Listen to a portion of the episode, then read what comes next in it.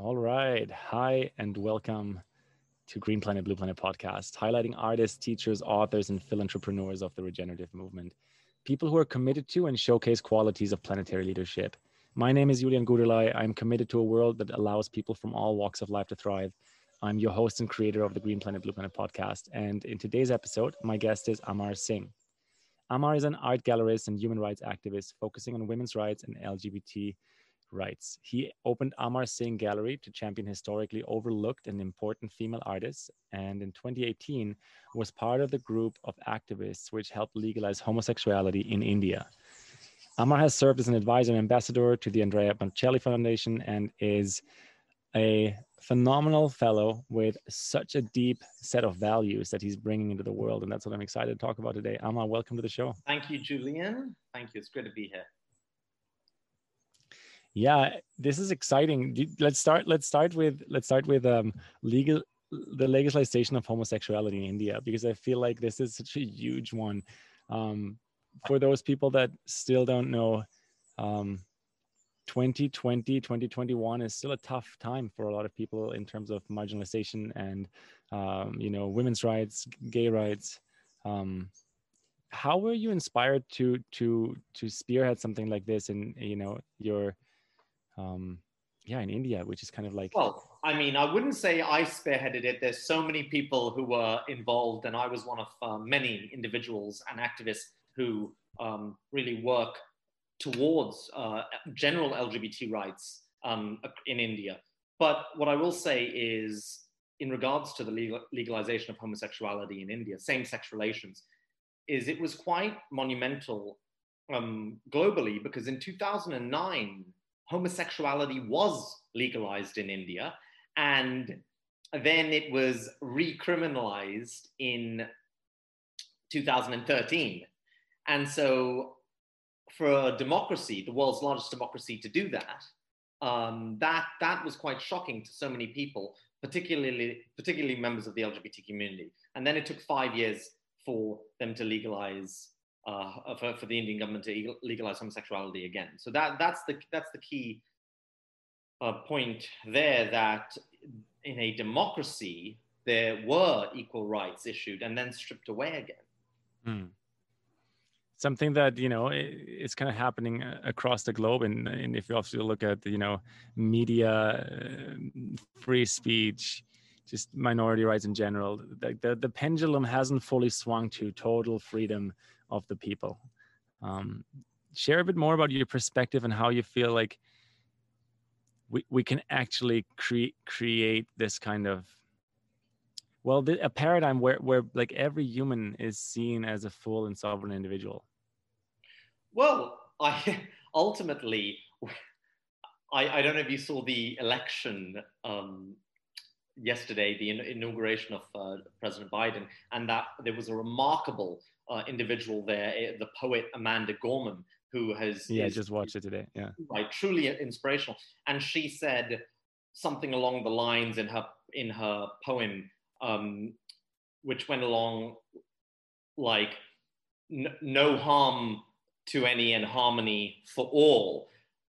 And that is what I think we should all aspire to. But for that harmony to all to occur, we have to find a point of neutrality and and and understanding. And I think so many individuals um, do not often apply empathy, particularly in roles of leadership.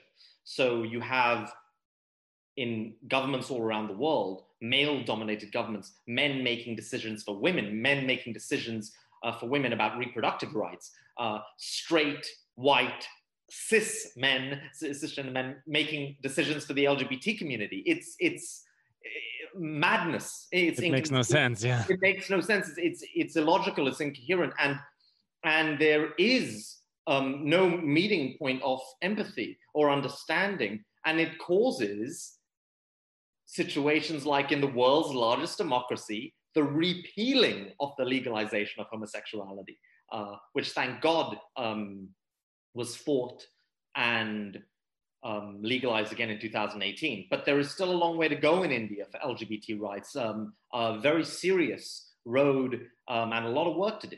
A lot of work to do. Yeah, I, I, I feel like that you know describes India in this case, but it really describes the state of all humanity. And as you know, as a, a man, I, I often sense that one of the biggest things we can do these days is to create space for other voices, marginalized voices, um, people on the kind of fringes of uh, society or former fringes that hopefully are all included into a, a new form of mainstream uh, have the space to speak up, to stand up, to to be strong and be seen. Absolutely. So, what do you?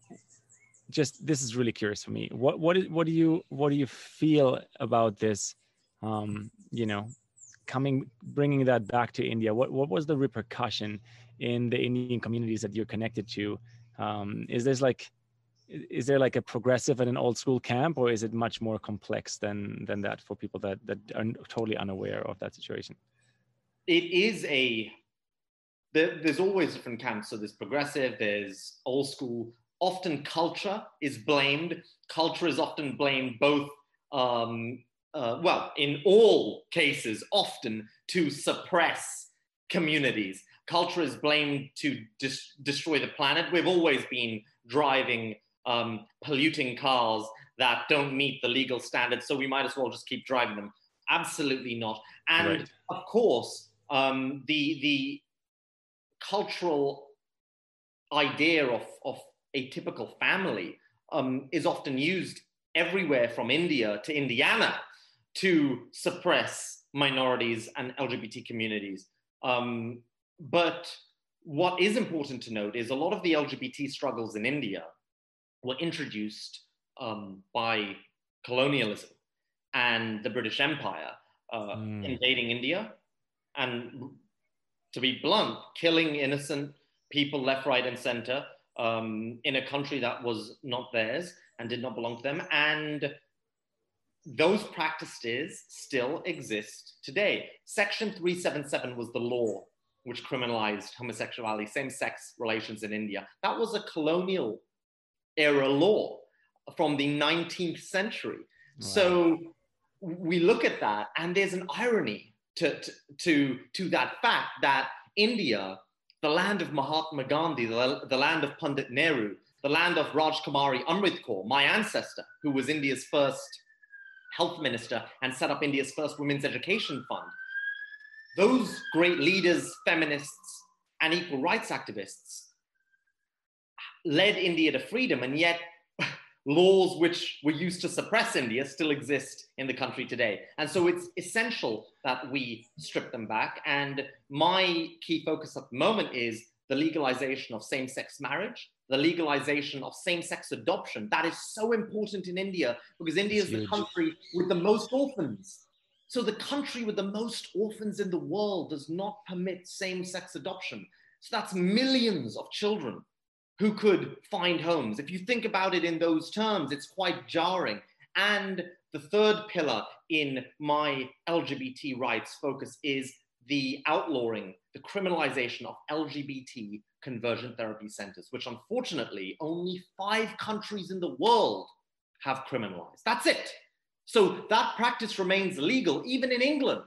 And in a country like India, where we spoke about culture being used as an excuse to suppress individuals, men and women are tortured. Seriously, they are mm-hmm. they are physically and mentally tortured. Uh, my friend, the great LGBT activist Prince Manvendra Singh Gohil, the world's first openly gay prince, he when was subjected to a conversion therapy center when he was younger. He was electrocuted there. He went through electroshock therapy, and only last year an amazing female part of the LGBT community, Anjana Harish, recorded a video on YouTube stating that she had been tortured by doctors in an LGBT conversion therapy center and she committed, committed suicide the next day.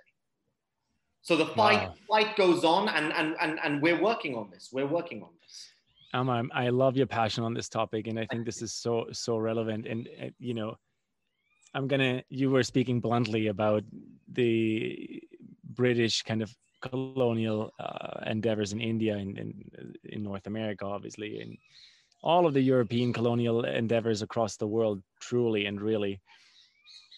In a way, we could say we all went to a camp of indoctrination as children, that is school, to make all of this seem very normal, as if this is just all the most normal thing to accept. And, you know, for those of us, um, or for those of you that are, that are listening to this episode, that doesn't mean we need to shame or blame this whole period of time, but there is so much reconciliation and so much coming to terms and so much rethinking to happen in our times on the planet where we mm, create this pathway for life to truly be accessible to everyone and accessible in equal rights no matter where you're from no matter how you look no matter what your sexual orientation is no matter what your um yeah your your ancestors story is so that we can ultimately come into a, a time or an era of great collaboration absolutely and i think when we speak about education, that is the first pillar in creating change. I think there are three key pillars. One is education, two is activism, and the third is legislation. Uh, working really with lawmakers, uh, government, and courts to enact real change for the masses.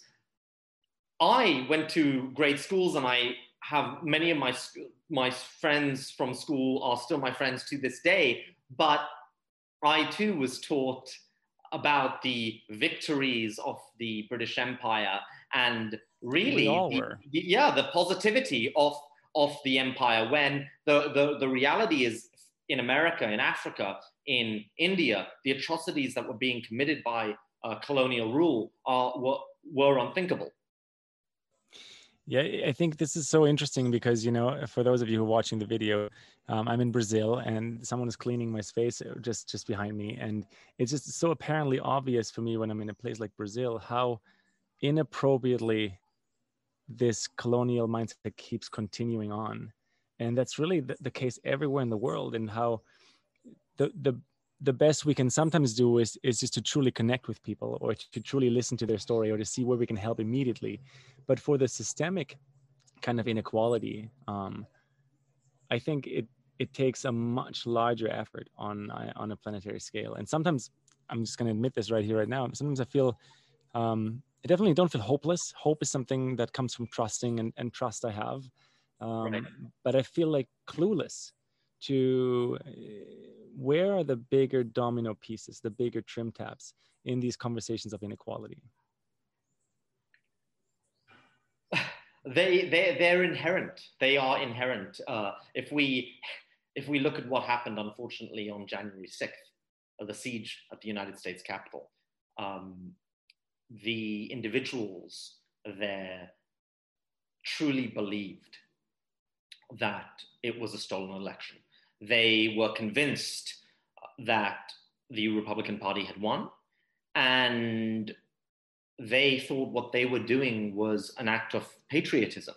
Um, and again, this, this bleeds into the idea of education. And the media is so important. Talking about it is so important. And as you mentioned, connecting with individuals is so important.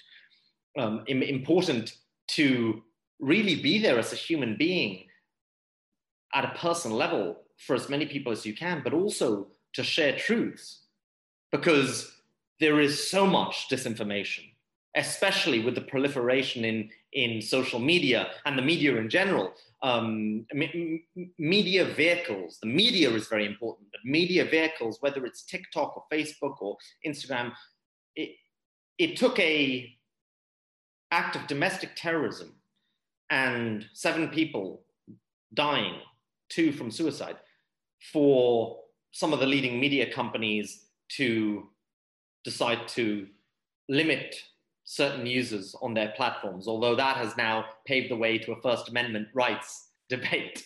But it's a good debate, the First Amendment right debate. I mean, backtracking a bit to education, I grew up in Germany, which um, yeah, I think you're aware of. You know, I went through through kind of a, a, a great education system from a perspective of what's currently the status quo a horrible education system nonetheless and if, like if we want to educate children into you know self-realization and expressing the true unique gifts into the world and I think we were bombarded with uh, shame and guilt about the, the, Nazi German era, which to a degree I think is it was useful to go through this like over and over again. And then to another degree, it kind of stopped at creating that next step over to understand that the world we live in though is like a continuation of the Roman Empire, but yet kind of a British American Empire.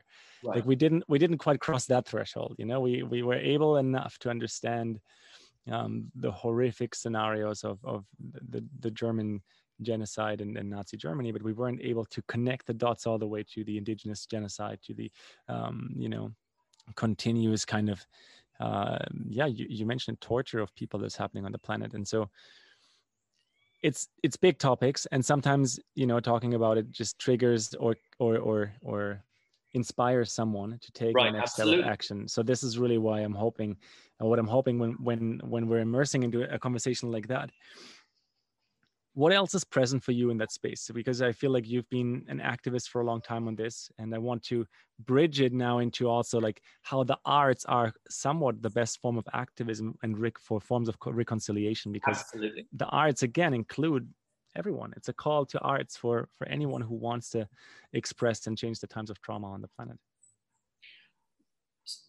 I have been doing this for a long time now. Uh, I'm 31 years old, and I professionally have an art gallery, and my mission uh, through my gallery is to champion historically overlooked and important female artists. And I'm always so humbled and honored at the fact that I've been able to work with some of the most important uh, female estates and living female artists and feminists in the entire world, from showcasing the works of abstract expressionist legends like Helen Frankenthaler and Elaine de Kooning, right through to working with the Guerrilla Girls, who are the most important feminist art collective alive today. And that cross section of art and activism, well, again, we saw it yesterday at the presidential inauguration. It was art which brought the inauguration to life. It was art that began the healing process, poetry, music, powerful words being used and paintings being displayed. One of the first things, the first thing that President Biden and Vice President Kamala Harris, who is half Indian, saw when they left the inaugural ceremony was a painting, a 19th century painting by an African American. Now, that just highlights the power of art. And why? Why was that the first, first cer- ceremony, first step in their ceremonies after being sworn in, because art encapsulates our humanity. The, I often say this art is very important. The art world is a load of nonsense. and it's pretentious. It's, it's even more than preten- it's even more pretentious than people realize. But art is very important. And I've I have seen people's lives change by looking at a single painting. Seriously, I was in Boston mm in 2017, and I had the great honor of working with Professor Henry Louis Gates. And we co presented a show called Harlem Found Ways, which celebrated African American communities and the struggle um, of Black people during the civil rights movement. Um, and there were amazing works by Glenn Ligon, Dawoud Bey, Abigail DeVille, and Kehinde Wiley. Now, Kehinde Wiley is the remarkable artist who painted Barack Obama's official portrait, an iconic painting which everyone all around the world are now familiar with. I was with a group from the museum at Harvard, which I presented Harlem Found Ways with, and we were at the, we were at the Boston Boston MFA, the Museum of Fine Arts, and there was an elderly African American woman crying, looking at one of Kehinde Wiley's paintings. And as she stepped away, we, we spoke to her. I spoke to her, and she said something remarkable. She said she never thought she would live to see a painting like that in a place like this. And that is life changing. That's the power of art. Yeah, that is truly powerful. And sometimes you know this is a, an interesting quote she she would she didn't think she would live i think sometimes we underestimate how big change is, even though it might look like it's happening really s- slowly. In in the trajectory of human evolution, I think there's a lot of change that still needs to happen, like ASAP, right? Absolutely. But at the same time, like every step forward is a step forward, and I don't I don't think it, it really serves anyone when we're just continuing to try to cancel what isn't quite yet working in a way that it should be because the state of perfection where we're suddenly all um, freed and taken care for it, it might for one look different to different people and, and two we, we might never really get there because it's not really a defined objectively obvious state it's more like a trajectory of steps that we as humanity have to take Absolutely. Absolutely. And we saw that with the Black Lives Matter movement Mhm. over the summer of 2000 of, of 2020 and that was so important. Uh, i felt beyond beyond motivated by it. The assault on humanity which we saw against george floyd breonna taylor and so many other innocent victims um, it was so important to rise up and combat that injustice peacefully of course. Um, and and it it troubles me that in my world, my professional world of art, there are still, and this is what I mean about the art world and the pretentious powers at play, there are still voices, racist voices, who have even as recent as last week said to me that the rise in championing African American artists is just a phase the rise in championing LGBT artists is just a fad. I had a troubling conversation with an individual last week where this was being said to me, me, a person of color. And this individual was a white, very wealthy man, which I, I obviously being white is not a bad thing. There should be love for people of all races and creeds. But this individual, unfortunately, fits into the long history of a, a, a individual who was born into such power and privilege and feels that they are able to say these things and feels they are able to live by those ideals. Um, and I certainly will do everything in my power to keep championing LGBT, female, and, and minority artists.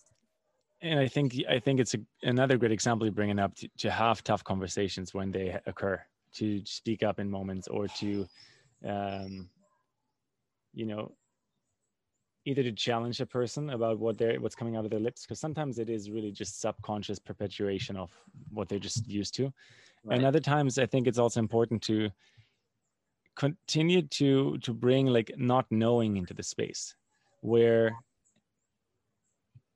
you know a, a, a lot of people i think are perpetuating the old based on on on this idea that there's something right and something correct and something wrong. And if it's something they're used to then they'll just keep going with it because it's been affirmed in all their life. But really um, inviting people into not knowing i think can be a very powerful transition to then understand well look there there is a lot of different on the planet. Diversity is our true beauty. The diversity in fact is the language of god you know and, and in, in the way in the way that that flowers grow in the way that birds grow in the way that humans grow. Like we the more diverse our skill set our abilities our ethnicity our background our heritage the more we get to play. Now really curious to hear your dream or vision of that. Um, you know i asked this question like in a seven generational view forward if you were to tune into your heart the vision space in your soul what's in there? What's alive for you? What are you what what's the purposeful expression of you that you're here for on this planet? To stand for something to stand for something which makes a difference to people's lives. And for me i'm committed to championing championing women and lgbt communities all around the world. And i think anybody i am just a flash in the pan uh, if you think about our whole planet in, in those terms, I am completely insignificant. But all of us have power, and we can channel that power to make a true difference. anybody can rise up and Mm-hmm. pen their civil rights, fight for their civil rights, fight for human rights. And I think it's important that while doing that, individuals remember and consider to champion, champion causes that do not directly affect them. So I'm not gay, but I've been championing LGBT rights for over a decade. I'm not a woman, and I um, champion women's rights. A lot of people ask me why. I come from a long line of women's rights activists, so I was definitely brought up in a feminist and strong female-led um, home. But it's important to be an ally, and it's through that allyship that change is pushed forward even faster. The march at Selma, which was led by the late legend Congressman John Lewis, it was so important because it included the second time round after he had been beaten black and blue, it included white ministers, it included white women. And there, Congressman Lewis was next to Martin Luther King. And, and that allyship was so key to moving voting rights and civil rights forward. Hmm. I think in all of these moments of social movements, really um, kind of either birthing or, or just taking up speed, there is this there's this this timing that needs to collide with with the story and the timing, the story, and the networks of people that can take action that is ready to say, you know what, this is enough. We don't need a bloody revolution, but we sure need change. And Absolutely. for the change, we will not stop. We will, at the very minimum, go on the streets and show our opinions. Um, we'll create content or, or start uh, start writing or, or making videos. At the at the very minimum, this is what we can do, right? Um, yeah, man, I, I'm so grateful for you to just share this this passion and this this walk of your life with with us today on, on Green Thank Planet you. Blue Planet podcast. I'm I'm a little bit um, over here uh, sit, sitting and, and just listening because I'm very aware that you know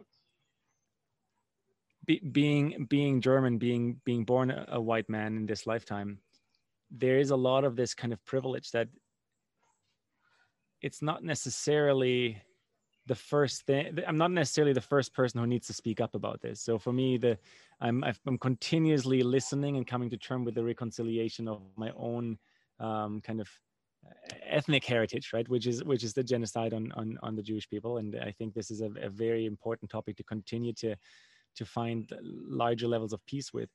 But i think everyone and every human and every individual no matter where you're from in the world there is a version of that for you. If it is stand up and speak up loud and tall because it's your time. Or if it is open your ears and make them bigger and, and listen longer and ask some different questions. Um, but my message here is participation is what's really most required. Because if we're just standing on the sidelines judging or pointing fingers very little actually changes. But the moment we step in and participate in any form that's showing ourselves or exposing ourselves or making ourselves vulnerable change can happen and then that change is is you know is, is the soil for for the fruits of tomorrow I think that's beautifully put. I couldn't have put it as poetic as that. well thank you amar for for going to all these places i have a, a last question to you and that is you know coming back to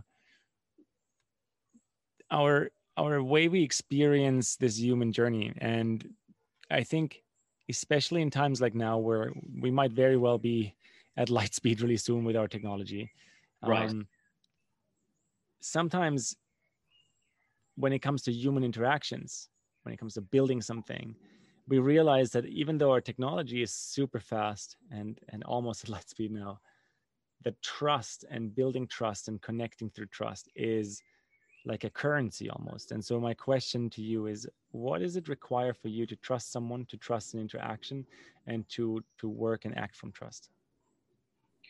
Trust is everything. And what it, I think, is required for me to trust somebody is actions. And as human beings, that is a very simple response, but it's complicated because as human beings, we get mm. angry, we get upset. We're, we, we look at the lockdown. Um, we have been tested. Our mental health has been pushed to the limits. Whether you're privileged or not, this has been a psychological roller coaster for everyone. There have been tears and arguments all around the world. And so to trust somebody, you have to grow with somebody, you have to spend time with somebody. And it is difficult. There is no easy path, I think, to complete trust, but there is one exception, and that is values. If you can find an individual who has shared values with you and truly shared values, it's not just a soundbite, they're not just echoing what you have to, uh, what you think, so they win favor with you or you win favor of them. If you find somebody whose values, which posit- positively affect other people, um, you know, resonate with with with your own, that that is a is a fast track to trust. But that's difficult. Finding people who are completely aligned with your values. Uh, yeah, I could I speak I think from somewhat some experience when I say individuals I know who I I thought would be very supportive of me championing Black Lives Matter have criticized it. Individuals who I thought would be supportive of my work in LGBT rights have questioned my own sexuality. Uh, and individuals who I thought would have been supportive of my work in my gallery and championing women have questioned my motives. Um, so it, it, it's always a challenge when we get onto the topic of trust. Mm. Yeah, I'm, I'm glad you're. I'm glad you're sharing it like that. I'm glad you're sh- sharing the word challenge there. That's what I meant with being participatory in reality, because the moment you participate, you will receive feedback. You will receive um, at least reflections and not all of them need to be positive. And really truly when we learn the most it's usually based on something that's it doesn't need to be negative but that's yeah. that's like has some kind of friction right? When there's friction and we come into harmony with that again then we, we're we're on the path of learning. And so um, i think there's a there's there's a lot of human rights that still need to be fought for and you know you mentioned lo- lockdowns and I, I, wish everyone who's listening to this the most um, healthy experience in their body possible into all of our families. And at the same time uh, personally i do believe that the freedom of every individual is something very important. And i'm not sure if this is ultimately worth bargaining um, against well, specific particularly in this case, a disease that that many many uh, peer-reviewed research papers show are are uh, is is maybe not as deadly as people are fearing, right? So I'm just wanting to to bring that to attention that human rights is not something just like evolution that's written in a history book and is done. This is something that we're actively engaging into, and when we participate, some people might agree and some might not, and and so building from coherence, building from a heart space and a well-informed mind space, and with trust is that's the pathway forward. Absolutely, absolutely. I completely, completely agree. Well, thank you. Amma, what's another? Uh, yeah, th- thank you for for for being here with me. What's another, um, as on a closing note, another highlight of your year ahead that you want to make sure people know about? I'm hoping to criminalize LGBT conversion therapy across India. I am taking my fight. I have every intention to take my fight to the Indian Supreme Court. Um, so along with along with my, I told you about the three pillars in creating change, or as I see them, along with educating other individuals, along with my activism, I am now focusing on the legislative side, which ultimately is the is the foundation pillar in creating that change we need to see. I hope to be um, sharing more with other communities about my fight and the specifics of my fight as the year progresses. But it's never easy in a country of 1.35 billion to take on the highest court in the land and to try and strike down um, laws that exist from a colonial past. So hundreds of years that that is that is a challenge but it is possible. It is possible. And that i would say is. my my main goal for 2021 is it going to happen? Well it's a, it's certainly you know i think the bar is high i think you, I think you stand a chance. All but i hope i this, hope yeah. and and and you know the phrase it takes a village. Well it takes an army um, to, so this again is a fight with so many other people to to create positive change when no one individual can take um, any sole responsibility. It is a group effort to positively affect the lives of others. Um, and that is something which I passionately believe in, and I think we can actually outlaw it uh, this year. Beautiful. Thank you for sharing this, Amma. Thank you for taking the time. And uh, may maybe we'll hear from you in, in a year or so when we know when that fight uh, has found success. That would be that would be a great step forward, because you're really you're really saying it here. I mean, the the legal frameworks that this reality still operates on, and this is true across every nation on the planet. A lot of these legal setups are not at all from present lawmaking. They're, they're, they're centuries old and they support a lot of what our generation and younger generations might, might you know find nonsensical. They support a lot of this nonsensical um, non-equal behavior and, and so a lot of people get to hide behind laws that should not be laws anymore. Well don't even get me started on the second amendment. So we'll be here we'll, all night. we'll keep that for another one yes well thank awesome. you so much for your time thank you thank you Here we are. This is your host, Julian. Thanks for listening. I hope you truly enjoyed this episode of Green Planet, Blue Planet podcast and received some insights, knowledge, and a form of learning that you can directly apply to your life, relationships, and business, and the way you show up as your best self for the world. Did you know that we just launched a participatory Patreon asking you for your contributions of content and gifting a monthly subscription to our shared mission? The Green Planet Blue Planet podcast, video interviews, and community is growing, and together we can make it count and carry big ripples.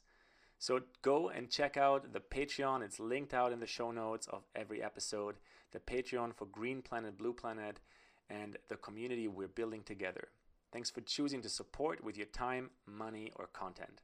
And that being said, thank you so much for listening to today's episode. Don't forget to subscribe review the show, share it with a friend, spread the love, and have yourself a stellar day. All the best.